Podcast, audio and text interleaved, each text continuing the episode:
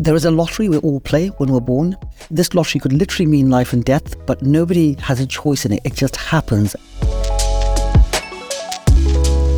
The idea is you buy something online, and this magical machine will drive itself to your house, do the delivery, and then carry on about its business.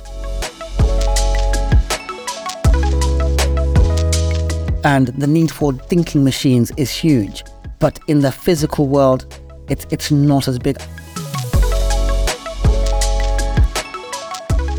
First, a quick message from our sponsor. Sourcing tech talent and delivering your software roadmap shouldn't be difficult. That's why Deazy connects high growth companies with some of the best pre vetted developers from across the world. Whether supporting your in house team, building your dream dev squad, or delivering a project end to end, Deazy's unique model is trusted by businesses globally to help them rapidly execute software development. Deazy is offering all UKTN listeners a 10% discount on their first engagement. Go to deazy.com slash UKTN to access quality development teams today. Hello, and welcome to the UKTN podcast, a weekly conversation with founders of some of the UK's high growth tech companies. Each episode, we will talk through the founder's personal journey, their vision for their business, and their views of the wider tech industry. I'm Jane Wakefield, and I'm very pleased to say that today I am joined by William Sachiti, a serial entrepreneur, inventor, and CEO of the Academy of Robotics. Thanks for joining me today, William. I'm a huge fan of robots, so I'm delighted to know they now have an academy. And I've met quite a few of them in my time as a reporter, so really excited to chat to you about this really fascinating area of tech. But before we chat about robots, I just want to start a little bit about you and your background. Now, you grew up in rural Zimbabwe, which is a long way from the kind of tech you are building now. Did you always want to be an inventor? Did you make things as a child? Absolutely. Firstly, hello, Jane. It's a pleasure to be here. So, half my family was in the suburbs in Zimbabwe. They were very successful. Um, we had um, two maids full time living at home, two gardeners, and I had a personal driver who drove me everywhere. But what would happen is when it came to like holidays or any sort of break, like up to three months a year, I would literally go live with my grandparents who lived in actual mud huts. And I actually loved it. So I would be the one who nominates to go there all the time and would literally get up in the morning, herd cattle uh, with the other kids. And that all gave me a unique perspective on the world, which I use a lot of that what I learned today. What, what kind of things did you learn that you sort of bring to your businesses now? I mean, so I think the most important thing is what I call the invisible lottery of life. This is such that there is a lottery we all play when we're born. This lottery could literally mean life and death, but nobody has a choice in it. It just happens, and you start life at a difficulty level based on this lottery. And the lottery is defined as a single question, and that question is where were you born? So if you're unlucky enough to have been born, let's say, in those rural areas, life is just different. And it's very hard for you to, A, conceptualize a better life because there are no opportunities. Your passport, you can't just leave the country. It's, it's you're told no everywhere. You can't just uh, go get education. Well, there are no schools in that area. So you're kind of stuck there. And so this sort of invariance or unfairness had me have a different perspective where you realize there is no one who's going to rescue you. We don't have a state system there where a child um, perhaps wants to start a business, you'll be rescued by the state or this benefit. That doesn't exist. If you're going to do it, you're going to have to guarantee success because no rescue. Whereas the culture in the Western world is more like move fast and break things. There's no penalty for mm. failure. Well, there is a penalty for failure some parts of the world. And so that's a different way of thinking. And so everything I do, I have to think my backup plan is a backup plan. That's a backup plan because no one's going to risk you. It's interesting you say that because actually the African tech scene is really buzzing now, isn't it? And the thing I love about it is that the designs there are very much for the African market, completely different from the kind of stuff that comes out of the move fast and break things philosophy of Silicon Valley, much more practical.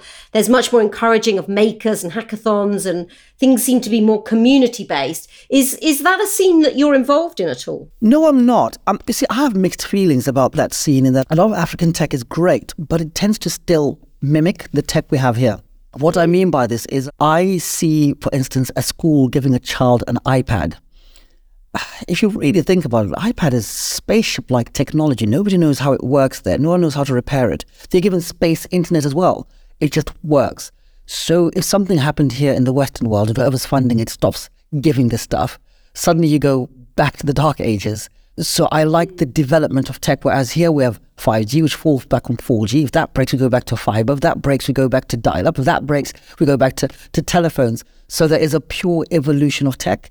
And I think I worry a bit about how tech from other side of the world just influences what Africa is doing. For example, if you see the rise of these chatbots like ChatGPT by OpenAI and similar, if you ask a very practical question which makes sense here, it might be culturally opposite to everything in Africa. And these mm-hmm. considerations are taken because their culture isn't digitized as ours is here. So, so you get this infiltration of wiping out people's culture and their background by super intelligent tech. Yeah, we'll be talking about ChatGPT a bit later, actually. I've got a, got a question for you on that. But first of all, let's talk about your serial entrepreneurship and what is it that attracts you to a particular business? Is it for you all about the idea or is it the business potential? What is it? Oh, so story time. I was 11 years old. Was I 10? I think I was 10. My teacher in school, we all had to stand up and say what we want to be when we grow up. And I had just read a book called Pioneers in Medicine. And then there was a side chapter on all these inventors, and they mentioned Edison. And I was like, oh my gosh, that's what I want to do. So I stood up and said, I want to be an inventor when I grow up. And my teacher said, oh, you do realize there's no such thing as an inventor. These people did it as an accident. So everyone, this would be an example to all of you. You've got to have a career like a doctor or a nurse or something, something where it's an actual thing because there aren't really inventors. And weirdly, through a sequence of unexpected events, I ended up finding myself being an inventor with several patents. So it's always been in my thinking that I like changing things, I like creating new things. And so my first sort of playing out of business when I was about 15, I would repair my dad's friend's computers. This is before Windows. We literally type commands, they're called DOS machines. And I'd get paid a, a small fortune to fix computers in offices across the city in Zimbabwe and then came to England. Then started my first startup about 18, 19, which was a domain registration company. The concept was that Google had just started. It was wasn't really a big thing yet, and people still didn't have websites. It was all telephone directories. And I thought, you know what, websites, simple self-build websites of the future. And I started a company did that, and I sold it at 19. And so, moving on to the kind of robotics that you're now involved in in helping grow, let's talk about one of them, Kar-go. It's a delivery robot but uh, to my mind, it looks more like a car than some of these little wheel delivery bots that I've personally seen on some of the streets in the US and in Europe, and which I always think probably aren't fit for purpose. So, why did you go the route of a car? T- tell me a little bit about the story behind Kar-go and describe for us what it looks like. So, going back a bit, about five years ago, I just sold my last startup. It was called My City Venue. We sold it to a company called Secret Escapes, and then I thought, what am I going to do next? And I realized the world doesn't need a faster way to book a restaurant. It doesn't need another cool dog walking up. But instead, I need to disrupt something big at scale. And it made sense the logistics industry was fragmented. So at first, I actually filed a patent for an invisible road network in the sky where drones could use to navigate from point A to point B. It was called the Sky Highway Patent. Then I enrolled in university to up my geek credentials to be able to run such a startup. And it was there that I met most of the PhDs and my professor, where we realized that cars might actually be a better path of low resistance because we already have an infrastructure for cars, but it would take three years. So, if we were to make a car that delivers, what should it look like? What should it do? And so, forgot what all cars look like and desi- decided to design a machine with what we call the ice cream van effect. The ice cream van effect is a term I made up, which is when the ice cream van comes along, kids from everywhere run in to try and come see it. And so we thought, why not have a car that looks so crazy, so fun that kids will run and come see it? And so it started in the shape of an egg, which started evolving, following natural forms, to look like what we call a baby dragon. So this is very cool, looks like a toothless dragon from How to Train Your Dragon, if you've ever seen that. It's green in color, bright green, and it's in your face. But whenever people see it, they think, wow, what is that? So I then hired was one of the best car designers we could find at the time, uh, Paul Purchase, who's worked at McLaren and worked in Formula One, and he made this a reality into a car that is the size a bit larger than a smart car, it's actually on the road and it is street legal, a license plate, and it autonomously drives and delivers packages. The idea is you buy something online, and this magical machine will drive itself to your house, do the delivery, and then carry on about its business. As our Kar-go is autonomous delivery. And you've had some trials of this tech, and it's been used by the RAF amongst others. What's the plans for it in 2023? So, for us, I've always believed in solving the biggest problem felt by the highest number of people. So, I would say pizza delivery solved. So, we don't, I don't really have any interest in, in solve, you know, replacing guys on a scooter. That, that works. But you find in large commercial enterprises such as the Air Force, they have these really large air bases where it's up to a thousand acres, and sometimes they have to go right across to send one or two items. But these items are critical. So we worked with them to find a way to automate sending items on air bases. So for us, we're continuing to put these cars in places you wouldn't think of because mm-hmm. I call them invisible technology. So you don't necessarily see them because they're supposed to be there when needed and out there when they're not.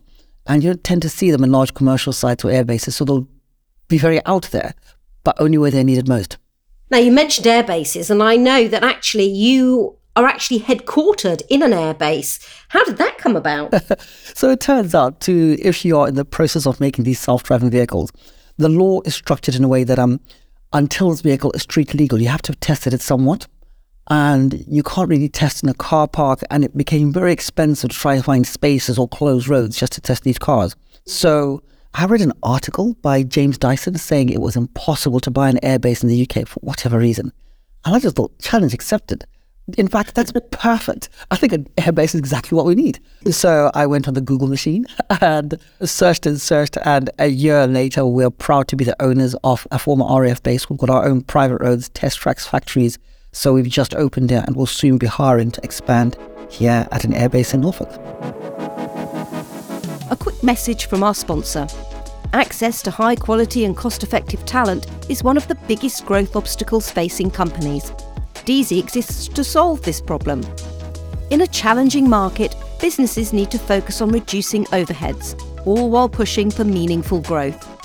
Deazy's one to many model provides access to an ecosystem of hand picked development teams, engaged on a flexible basis and at competitive rates. Visit deazy.com slash UKTN for an exclusive 10% discount for all podcast listeners. It's interesting, isn't it, that we're seeing a lot of autonomous vehicles being tested in not so many people testing them in air bases, but you know, that you see little trials on the streets of Milton Keynes or somewhere, or in kind of places where there's not too many pedestrians. But we haven't yet seen them properly hit the mainstream. So, what do you think the kind of timeline is for mass market autonomous vehicles? So I think we actually won't see that anytime soon, if at all. The reason why is nobody stops and thinks, oh my gosh, my Uber is terrible. I wish it was autonomous. We all accept that um, services like Uber, Lyft, and they're very good. I think six million people in, in London use a lot of people use them. They're very good. But you don't wake up and think, I need this in my life. But the number of people that would happily pay to have something bought arrive today or something. So it's those places you wouldn't see them, but it's the places where stuff is required to be moved to get things done, not necessarily to get me somewhere. Because trains are good enough. I'd rather hop in a train and go to Edinburgh. If it's a car, it's not going to make that huge of a difference. It's just more private. And I think that's what you find. I think how self driving cars are being thought of by a lot of Silicon Valley is putting the technology before the user experience. This is why, for us, we see a huge implementation with sending packages from A to B because that's a lot of packages globally. Sending military personnel place A to B, that's really important. Um, but not necessarily, I just want to go to the shop, maybe a robot should take, I don't think we'll see that anytime soon. Now, Another area that you're looking into is this idea of companion robots. And you have one called Milton, which has been used in the NHS. So tell me a bit about that. And first of all, explain why on earth you decided to create it as a penguin. so, as it happens, a little known fact is everything required to make a self driving car is pretty much required to make a robot. So a self driving car is a robot of some description, it's a computer on wheels. If you made that computer stand on two legs and put those wheels the other way, it's still the exact same thing because it has the core need, just computer vision, being able to calculate trajectory, what's coming from the left, what's coming from the right. And this is a computer vision problem, which combined with the navigational problems, you have a robot. So, one of the biggest problems in the medical sector is actually something called to take out. So, imagine you've been discharged from your hospital bed. You, oh, it's time to go. However, you're actually still waiting on your medicine. So, currently, you'd have to wait up to two hours sometimes because nurses are busy, people are busy. So, if there are 30, 40 people waiting, someone could come in with a broken leg or a heart attack and they're waiting for you to be discharged. So to speed this process up, this is something we could use automation. So exactly what we do with our cars, a car moves something from A to B. We're applying that to have robots do the same thing, move medicine from a hospital pharmacy to a takeout, to where the where the actual patient patient is being discharged. So the story of the penguin is I am a big believer in tech should be designed for exactly what it's needed for, because it should be there when it's needed, and after when it isn't. So we actually worked close to the hospital and we asked them what should a robot look like. So we hired designers and a team of designers came up with hundreds of designs and we eliminated them until the hospital chose, hospital staff rather, chose a penguin. And so, yeah, so the penguin is actually designed by the hospital staff. So that either what we're trying is buy NHS for NHS rather than say, hey, buy this bot from China or hey, here's a bot we made. We've had a lot of collaborative sort of what would you like? What should it do? How far should it travel? Is it pleasing to look at? Uh, is it in the way? And it's been a lot of back and forth. So the process has taken so far over a year, and we're still going back and forth to perfect it because it's supposed to be highly customized for the NHS. And on that point about designing things, often robots are designed to look quite cute, sometimes human like. Creating a personality seems to be important, sometimes even a gender. Do you think that that's just because human nature we want something that looks a bit like us or something that we can kind of relate to in a machine? Or do you think that perhaps we should get away from that and start making robots as you said earlier that are just practical and do the job and they don't necessarily need to have a face? I think it depends on the application or what we are using that robot for. So in the case of uh, maybe robots that see people regularly we do like to anthropomorphize and and and maybe see them as a as a person or a being. But there's something in robotics we call uncanny valley. For those that don't know, so uncanny valley is this. There's a sort of range of when it becomes too human, it kind of goes creepy. So this is why those who work in the industry, the data shows it's better to go more like a cute little animal, oversized eyes and stuff. However, you'd think a robot with eight arms coming out of his chest is creepy. Yes, it is. But if I'm having a surgery and there's a robot doing my surgery, I think I'm like the one with eight arms coming to the chest because I think this is precision. This is the one that should do. so I think it depends on the use case. The ones that face people, I think for friendliness, we'll see a shift going more and more towards cute animals. And the ones which are highly specialist will be designed to look like the scary expert that knows exactly what it's doing. Mm-hmm. And we'll come back a bit to talk about the sort of wider robotics industry in a minute. But first of all, what other plans are there for the Academy of Robotics? Is there anything else under wraps that you can tell us about or any new products coming out this year? So I think you'll see with us a lot more robots, a lot more highly customized robots because we feel that robots should not be as standardized as most other tech. A smartphone standardized, we get it. But but I feel, we feel, is robots should be made to suit that exact environment. I mean, we go back in time. Some of your well-read um, listeners would know of something called Google Glass. It was incredible technology. I think it was nearly nearly a decade ago now. These amazing glasses you wear and they look so cool and you could literally project into your eye. It's very science fiction stuff. However, the world just wasn't ready for it. It was putting the technology before the user experience and it was cool tech. But we hadn't had Instagram yet and the culture of taking photos and all that. And so this is why we feel it's important to engage with the the end user and say, what do they want this robot for? So you'll see our NHS style robot will be very different to our robots we use for other places in other factories and other things. So I believe this is the year of the AI and the robot. AI as a product is a different subject, but yeah. Well, as you mention AI, let's talk briefly about Chat GPT. Obviously, it's been on everybody's lips, this generative piece of AI that you can use almost like a very smart chatbot. You can ask it to write essays, you can ask it to write poetry.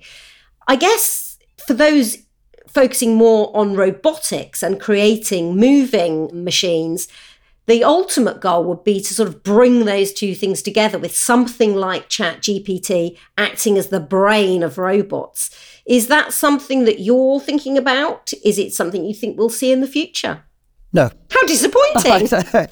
no, the reason I say a black no is we follow the evolution of technology. You find some of the most successful platforms were stuff like maybe Facebook, right, or Reddit. And then these then broke off into oh, Facebook's photo section becomes Instagram, Facebook's chat becomes WhatsApp. And hyper focus, hyper specialization is someone won't go to Google, they'll download an app which does just one thing and they'll use that. And if you follow the trajectory, it seems you'll have very good chatbots that live in your phone, which is different to the robot, which does things from A to B. So if you want something immediate, press a button on your phone. So think of Siri, but with ChatGPT's brain. You'll more likely have that but when you want a robot, a robot just does things because a robot is a thing for the physical world. If you want thought, thought is a thing for your smartphone. That's one button. So that there's no need for the two to come together because it becomes another step in the cycle, which you don't actually need. Surely, though, if we'd want our Alexas not only to ask them to sort of turn the oven on if we have a smart oven, but also to be able to sort of get things out of the oven. Surely the the the dream of this kind of robot companion is one that many would would wish for. Sure. So here's a question, right, for anyone listening. If you think of the time when we had the Nokia 3310s, these are the classic brick phones before the iPhone. They were good enough. And then Steve Jobs gave us the smart the smartphone iPhone. We all thought, I need this in my life. I need it. I need it.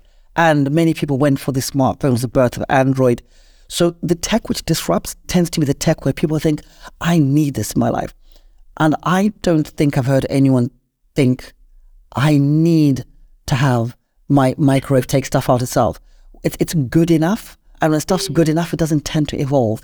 The best example of this is the keyboard, the QWERTY keyboard. It's good enough. And for all this time, it remains the same. Of course, you'd love a robot to type for you, but you'll type away. It's fine.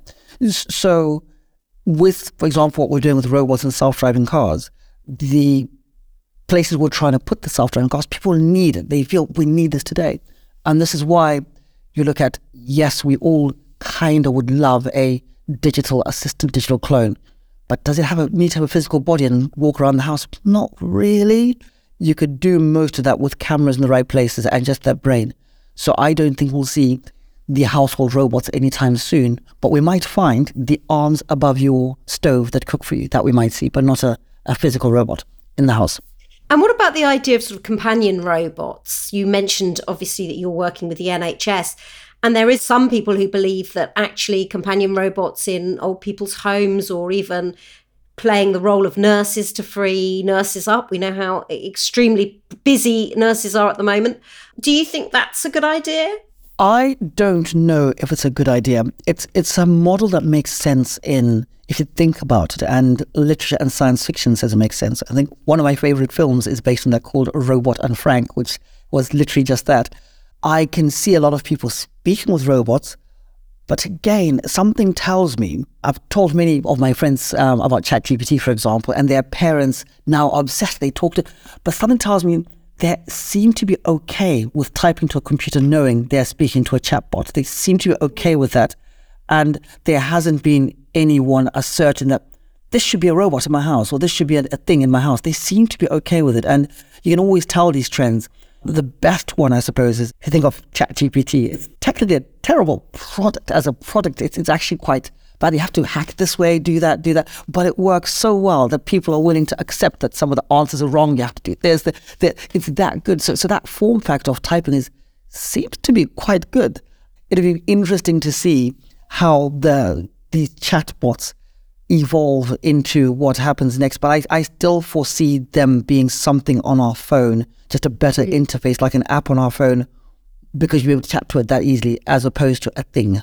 Mm, and partly that's down to the fact that robotics are hard to get right, aren't they? I mean, we probably all know about Boston Dynamics and their amazing videos on YouTube of robots dancing and running through woods and jumping up onto tables.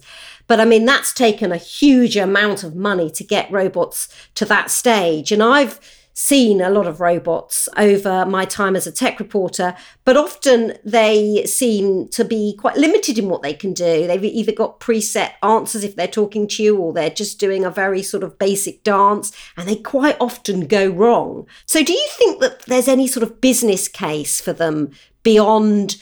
What you're suggesting for very, very specific needs and for the things we're seeing, like being used in factories or like being used for surgery? Sure. I think um, with Boston Dynamics, if my memory serves correctly, those actions are all pre-recorded. It, mm. It's not actually AI doing it. it. There's a way of recording where you use a stencil or a person on a computer and then it does it out. So the agility is incredible.